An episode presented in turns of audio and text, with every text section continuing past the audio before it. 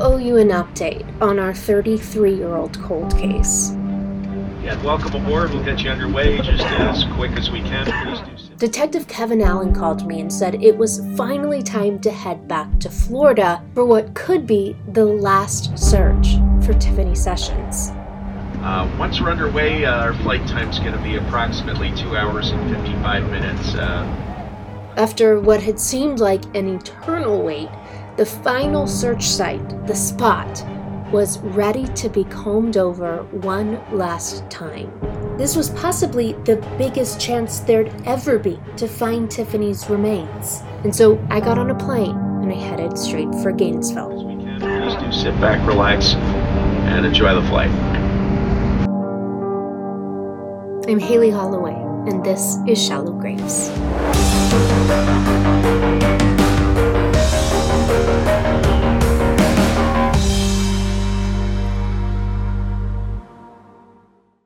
Give you a little recap because it's been a bit since the last episode. If you'll remember, back in 2020, the Alachua County Sheriff's Office down in Gainesville, Florida, was working with a logging company to cut down a 40 acre chunk of woods just outside of the city. Detectives were looking for University of Florida student Tiffany Sessions, who disappeared back in 1989, and they were hoping that these woods, what I've been calling the spot, were where the assumed killer, Paul Rowles, had buried Tiffany more than three decades ago. And most of that hope was based on a tip from a witness who had waited 25 years to come forward. She told the sheriff's office and the FBI that she was certain she had seen Tiffany with a man just outside of these woods the night after Tiffany disappeared. it will stay with me forever. I'll never forget this. Um, even if I had never called, and I would to this day be thinking about her every time that I drove past that curve. Who was that girl? What was going on with that girl? You know, why was she running out in the road? And my questioning was it Tiffany Sessions? When this witness, Terry Williams, came forward in 2013, she told law enforcement every detail of what she had seen all of those years earlier. And that's what planted the seed for one of the biggest physical searches ever done for a missing person. I don't know if he's even if he killed her there, if he kept her there, if he did it there, if he moved down the road. But in my heart, she's between Gainesville and she's on that road somewhere. It's perfect, you know? It's all woods. Pick pick a tree, pick a a little driveway off the side. I mean, there's acres and acres of woods out there. Along with the knowledge from Paul Rowles' only known surviving victim, Laura, who said Paul drove her out of town and pulled off into a wooded area, the Alachua County Sheriff's Office and the National Center for Missing and Exploited Children had enough faith in Terry's story that they put together an ops plan that started with cutting down the 40 acres of woods. Once the woods were cleared, Detective Kevin Allen and other Alachua County Sheriff's Office employees started doing line searches through where the trees had been, walking side by side across the site, looking at the ground as they walked the entire area, searching for any possible signs Tiffany was buried there. And they didn't find anything then. But that's when we found out this was just phase one of the search, an initial check to see if anything obvious was just laying on the surface. The one thing that was put on hold was to come back after they had started the bedding process. They bring in real heavy equipment, big bulldozers basically, which have 36 inch circular metal blades, and they till the soil by digging those blades uh, deep into the dirt and bringing whatever was three feet in the ground up to the surface. So, after all of that work, Detective Allen and the sheriff's office had to just wait for the land to be ready to till. And that took more than a year. And then they had to wait for the right conditions to come along. They needed a major rainstorm to come through that could hopefully wash up any evidence or bones that could have been buried the last three decades. When all this comes to the surface, it has a lot of soil in it. I guess soil's kind of dirty or black or dark. So if you wait to a heavy rain, a lot of times arrowheads and other things are found right at the surface. By the time I got to town, this long awaited rainstorm had just passed, and Detective Allen and a few others from the Alachua County Sheriff's Office had already spent some time walking the site. Once again, they had to go foot by foot, this time searching the newly dug up, flooded earth. But then, Detective Allen told me, COVID hit the sheriff's office. COVID has hit our agency pretty hard. Our lieutenants got it, several of our detectives have it, so I don't really have the manpower that I had last week. So it's uh, quite a challenge. So Detective Allen had to do massive pieces of this ground search in 90 degree Florida humidity, checking for moccasins, while also trying to look for bones alone. And the detective literally walked the soles off of his shoes there still could be a bone that we just missed. I mean, some of the terrain was so rough. I, I found we are spending a lot of our time just not falling down. it was uh, it's pretty soft sand and pretty muddy and other other things out here uh, like snakes and stuff. You have to be really careful. We saw a couple moccasins in this section in the 40 acre section and they're pretty aggressive. In the days before I arrived, Detective Allen said they'd had a few finds, a couple of bones that had to be checked out and some areas of interest. But nothing really solid. Now, all that was left was a final stretch of the search, and it was mostly on the detective's shoulders to clear himself and feel comfortable he'd been thorough. So, there was one final section that we had not done, and that's the section right off the main entrance, and that's the area that we're going to work on today. But that's a different kind of search because. Uh, so, we... in addition to continuing the ground search that day, Detective Allen had brought in some backup we were going out with the cadaver search dog trained in finding human remains.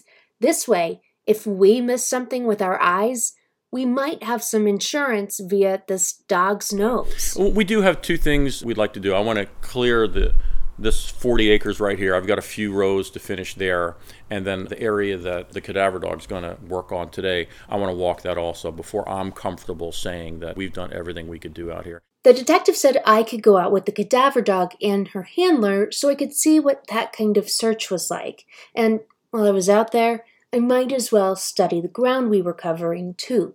And so while we were talking about what that would be like, I was feeling pretty optimistic that if there was something to be seen in these freshly dug trenches, we'd see it. Nevertheless, the amount of dirt to be covered was overwhelming. I mean, is this the biggest missing persons physical search you've ever done? Without a doubt. This is the largest search for human remains that I've ever been involved in. The only thing I could probably compare it to is if you were trying to clear a landfill, you know, where garbage had been dumped for 20 or 30 years. But this, the sheer scope, 40 acres. It's been very exhausting. Have you even heard of something this big for a cold case? Not to my knowledge. I mean, I haven't. And just on this end of it, obviously you've got a little bit left, but emotionally, how how have you felt during this search? Um, you know, I, I kind of have mixed feelings here. I think I know in my heart there's a chance this is the last physical search for Tiffany Sessions. So, you know, that's kind of sad. You know, I kind of hope we find something today, searching this last third of it. I had that same hope. Everyone had been waiting for this moment, for all of the perfect conditions, and this was the best chance at finding something tied to Tiffany a bone, her watch, clothing, anything that could have survived in this dirt for 30 plus years. So, with that hope in our hearts and the hot Florida sun on our backs, we got ready to walk row by row with the dog handler Judy and her cadaver dog Kylie. Hi, hi. Kylie? Kylie. Kylie. Kylie Marie Thickpen is her name. Judy, the handler, Kylie, the golden retriever, and I got our instructions from the detective. We were to take on the section of the search site closest to the main road, and even though local news outlets had been allowed to stand outside the search site for a press conference a year before, Detective Allen was as wary of the media as ever, and he wanted to make sure this part of the search was as secretive as usual. Oh, just also if you get close to County Road 225, we don't want to draw any attention to ourselves. Oh, oh, you're okay. If anyone stops to talk, you know, just act like a couple of tourists. And I'd say, you know, hopefully be done with the camera or stuff if we get we get close to Sure. an area we could be seen. Okay. The detective decided we should split up. Judy, Kylie, and I were going to head one way, and he was going to walk another chunk of the site by himself. And just in case we found something that he or a bone expert needed to look at, the detective gave us different colored flags to mark what we wanted him to come back and see dirt the dog alerted to, bones, really anything remotely interesting. So basically, if Judy sees any area, uh, if her dog does a full alert, um, I ask her to put down a blue marker. Okay. The orange is if you see a bone. If you think something that might be a bone, just don't touch it and just put that down, and then I'll take a picture of it and send it to the doctor. This is a dumb question, but will I recognize a bone? Like You'll just know it when you see it. I will. Okay. Yeah, yeah. I, uh, that's the bottom line. It's almost like, uh, you know, the biology class and what you really think a bone's going to look like. You know, but it might not be the whole part of the bone. Mhm. You'll see a lot of little pieces of wood, and you just, Okay. though, you know, just if you look at it closely, you'll see inside that it's wood Okay. and it's like a twig. And then the detective was off to walk another chunk of the site, looking for the same things we were, and carrying a shovel, both to help with stability and to fend off any more snakes. Okay, so I'm gonna what I'm gonna do is start the little track recorder, but it's only gonna record where I walk. So One, go. Judy started a tracker on her phone, which was programmed to mark our progress and findings with GPS. And then she turned to Kylie to give the command to go find bones. okay, you ready? Okay, you ready? You ready? Nipu. Nay poo. So what she's gonna do is she's just gonna come. I, you know, they work off leave, and if she shows interest in the spot, I'll stay. I'll stay with it for a little while. See if she gives me her trained indication, which is a down. But sometimes she downs, you know, and really it's just you know showing interest. But when she really owns something, she won't leave it. So. It was about this point, maybe 10, 20 minutes into our ground search, that I realized I'd had no idea what I'd signed up for, and I'd been picturing this part of the search all wrong. How much, uh, or how often is the terrain like this? This is kind of different. It's pretty rough, um, right? Yeah, it's, this is hard to search in. It feels incredibly naive, maybe even dumb of me now, but I'd been picturing a big, solid brown canvas of dirt with trenches neatly dug up in line so that we could walk through, finally able to see something on top of the earth that could tie back to Tiffany. But instead, I found pockets of quicksand that kept sucking my shoes off and hiding who knows what else beneath. There were vines and broken sticks and bushes coming out of the ground in every direction, tearing through my clothes and cutting through my skin. The whole site was a mess of jagged roots and chubs and branches and shells and mushrooms and rocks and trash and a hundred different things sticking out of the ground in every square foot for 40 acres. It was nearly impossible to walk while trying to differentiate between each of the tiny mud drenched bumps in the ground and process whether it was anything important. And somewhere in between my many stumbles into the trenches, it hit me that even if Tiffany was out here, it was more likely we'd miss any tiny clue of her than it was that we'd find it. If you just kind of walk toward the end of the rows on a different road than me, Okay. This part of the ground search wasn't all hopeless, though, and as Judy and I trudged through the muddy trenches row by row, we'd stop every now and then and call the other over to look at something in the mud. what's that over there? See? Those blue Yeah, things? right. Hour 55. The glass? Right here. Sometimes it was roots or sticks, and sometimes we couldn't tell what we were looking at, but we knew it was worth further investigation. And so we'd mark it using the flags Detective Allen had given me. And a few times, Kylie indicated that she might be onto something, which was incredibly exciting to me. Does that ever mean anything? I can. And I'll just let them dig in something like this because really what we want to do is find a bone. So I felt like I was watching the end of some scripted crime show where the pieces were finally coming together. They'd gotten the right detective, the witness had come forward, they dug up a forest, and that led to a dog finding the victim. This could really be it. And every time Kylie would dig or obsess over one spot in the dirt, I'd think we'd found something really important. I'd ask Judy, what is she indicating? Should I call Detective Allen? That looks promising, right?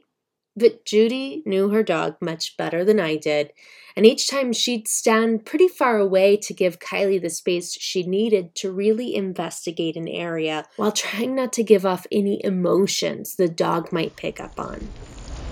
But when they're doing something like this, it's really hard not to like get your adrenaline going, Mm-hmm. even though you know it's probably nothing, because they pick up on that Mm-hmm. and they'll do a, you know, they'll give you a false alert. Good girl, especially when they're already tired. Ultimately, they're dogs, and they all the odors out here they have to process and are trained to alert on a specific odor. Um, I'll probably mark that one so that Kevin can put one there because she dug there, and one on the other side over there where she is. Right here. Yes. And then we were off to the next scent pool, following Kylie in her nose, getting sucked down into the quicksand, and doing our best to stare at the ground and decipher these dirty emerging bumps.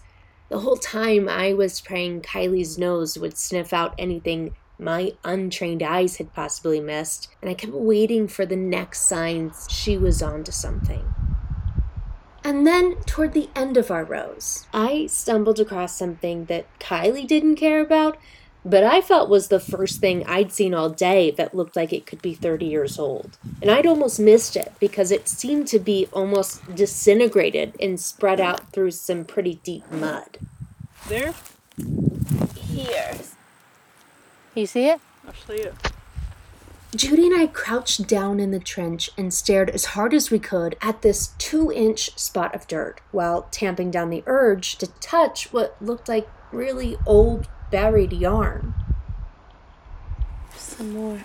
See, it's just covered in dirt. It's tatters. As we studied it, almost colorless from the dirt or age, we went through what I've learned is a common cold case roller coaster. It. I mean, it's like a sweater, knitted sweater type situation, or like I'm trying to think of what else yarn would be for. There was an initial surge from not finding anything that made sense to finding this first possibility, a rush of high hopes, of potential. Then straight to doubt and the realization that the odds were not anywhere close to being in our favor, and then back again. And as we studied this yarn, trying to distinguish it from dirt it was buried in, we talked ourselves in and out of the likelihood that these tiny frayed fibers might matter at all. She had on a sweatshirt, I think, but Yeah. that's you know who knows what it really was. If the tip that brought us out here is right, it was the day after she disappeared. Mm-hmm. It had been 24 hours, so she might not have even been wearing what She left it, you know. He could have put her in something else. And then, continuing on, one of the more frustrating parts of searching. We just marked it and walked away, leaving it for someone else to go back and look at. And I don't mean this was frustrating because I think I could have done any type of further investigating or solved some piece of this puzzle. I just mean that every time this happened, I found myself so fully invested in things like these barely there shreds of yarn that it was actually difficult for me to walk away and keep looking with fresh eyes because most of my brain was stuck back by the yarn, screaming, Hi, this is the only thing we found. Shouldn't we stop and dig and figure out what else could be over here?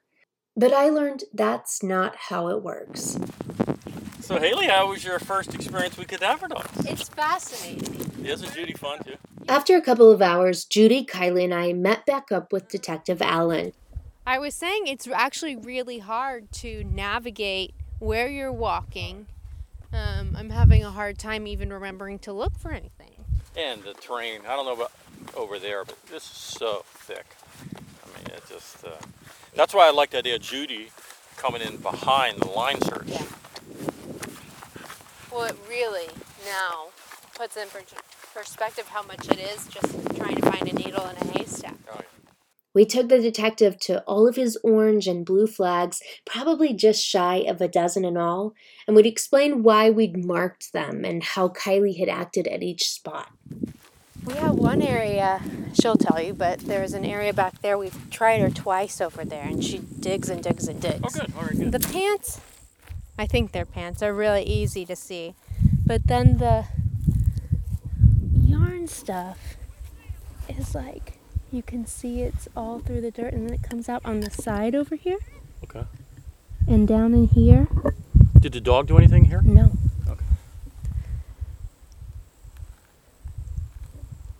And obviously, it's not the kind of clothes that we're looking for, but Good to know. Once we'd gone over all of our flags and described Kylie's signs with the detective, our little group headed back to where we'd started for shade and water. I don't know how you've done this as many days as you have. You do what you got to do. Wow. Are you walking in the trench? no, up high. Up high. Yeah. I think it's easier to see more up high. Yeah. But sometimes it's just so rough. You just got to walk around it. I mean, the chances of, of actually seeing anything. Well, that's kind of what I've learned today is that you can walk next to each other and still miss something. And you can be this close Yeah. with a team with, for a line search. Well, That's why I like the idea of the dogs coming in behind us. Yeah, I think that that definitely makes sense. And it, um, it, she made the point. Yeah, the rain could have washed stuff up, but it also could have Pushed made it it further down, further down. That's why Charlie said uh, a really hard Uh-huh. rain, like you know, a day or two rain where Yeah. streets are flooded out. Yeah. So. But he also said in two weeks this is going to be so green Oh, that really? you won't be able to see anything. So that's why I took advantage of the first rainstorm. So if we have another big one, mm-hmm. it would be what are you going to do this again? but I'd probably come back out here. You're kidding. Just so you don't have to wonder. I don't know. I'd, I'd have to play it by ear. Eventually, it was time for me to pack up and head for the airport to catch my flight back home, and I couldn't hide my disappointment. And I don't think that that was because we didn't find something of Tiffany's. I think it was because of this realization that searches like this, that seem like they're perfect, are still virtually impossible. That people can literally move the earth, wait for perfect conditions, have help, have dogs, and still not be able to really examine thoroughly, still easily be able to miss the exact thing they're looking for. And so, as I got ready to leave, I was feeling pretty hopeless. For Tiffany's case, for her family, for detectives, really for anyone tasked with searching the ends of the earth, praying to find a piece of a puzzle that some serial killer just didn't hide well enough. Because it suddenly seemed to me like a swamp could hold a million secrets and never have to give up one. Can Tiffany's case ever be solved? In my opinion, it's solved. Uh, I am 99.9% sure Paul Rowles is responsible for the death of Tiffany Sessions, for the murder of Tiffany Sessions. He's already shown that he has killed other 20 year old college students and he's disposed of at least one in a shallow grave, is the bottom line. We can't close it formally until we find her body. It would be great if we could link Paul Rowles by physical evidence to the crime scene, but that likelihood is slim and well, not none, but you know, as the years pass, there's probably less and less left of the remains, so the lower probability of finding her. Well, yeah, we're sitting in the middle of this mass. I've never seen something of this size to find, so, especially for a 30 something year old case. you guys are going to the extremes to find her, and yet she still can't be found. So, is it possible to find her out here in Gainesville, Florida, this in the swamps? Anything's possible, Haley. Uh, that's perhaps the most frustrating part of any search for a long term missing person that involves an excavation. I remember when we on that excavation in 2014, and the operator said, Why are we stopping here?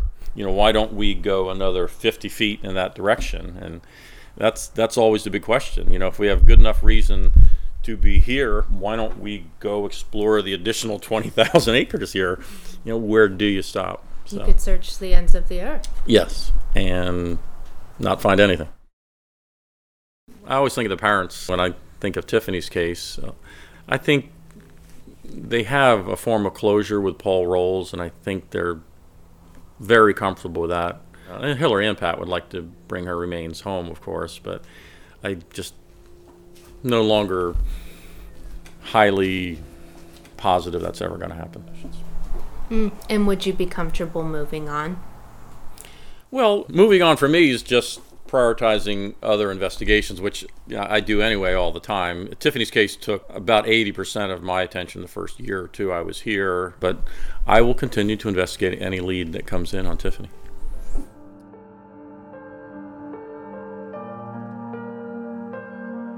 So if you wrap this up and she's not here, where is she?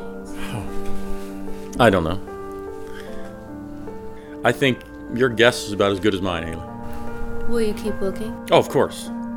As long as I'm here, I'm going to do everything I can to find those answers for Pat and Hillary.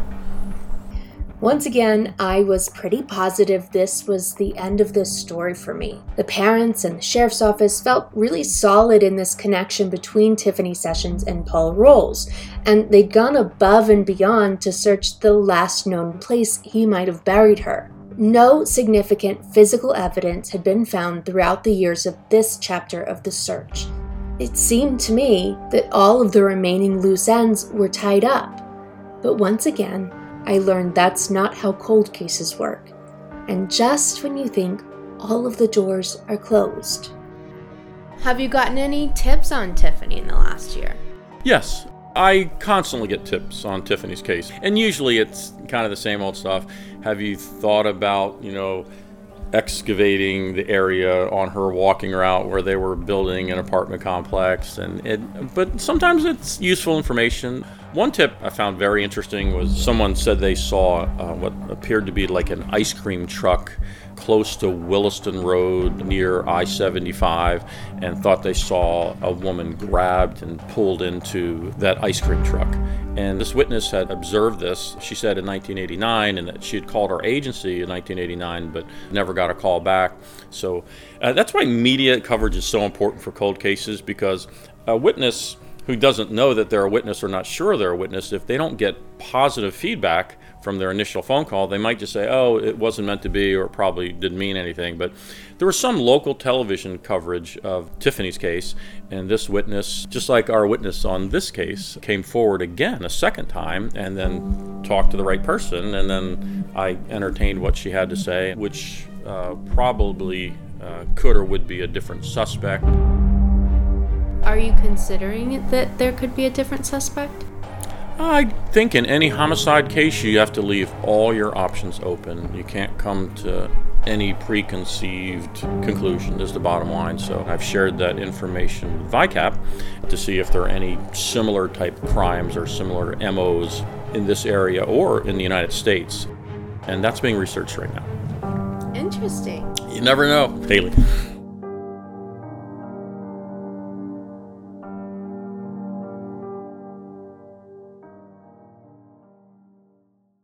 We are still getting voicemails with questions about these cases for an upcoming episode where I can finally address the whole series up through this point. So make sure you're subscribed. And you can call and leave me your comments and questions at 352 559 5007 or shoot me an email at shallowgravespodcast at gmail.com. I'll be uploading pictures and videos from this latest part of the search on Instagram at Shallow Graves Podcast. Music for this episode is by Mark at Lineout Studio.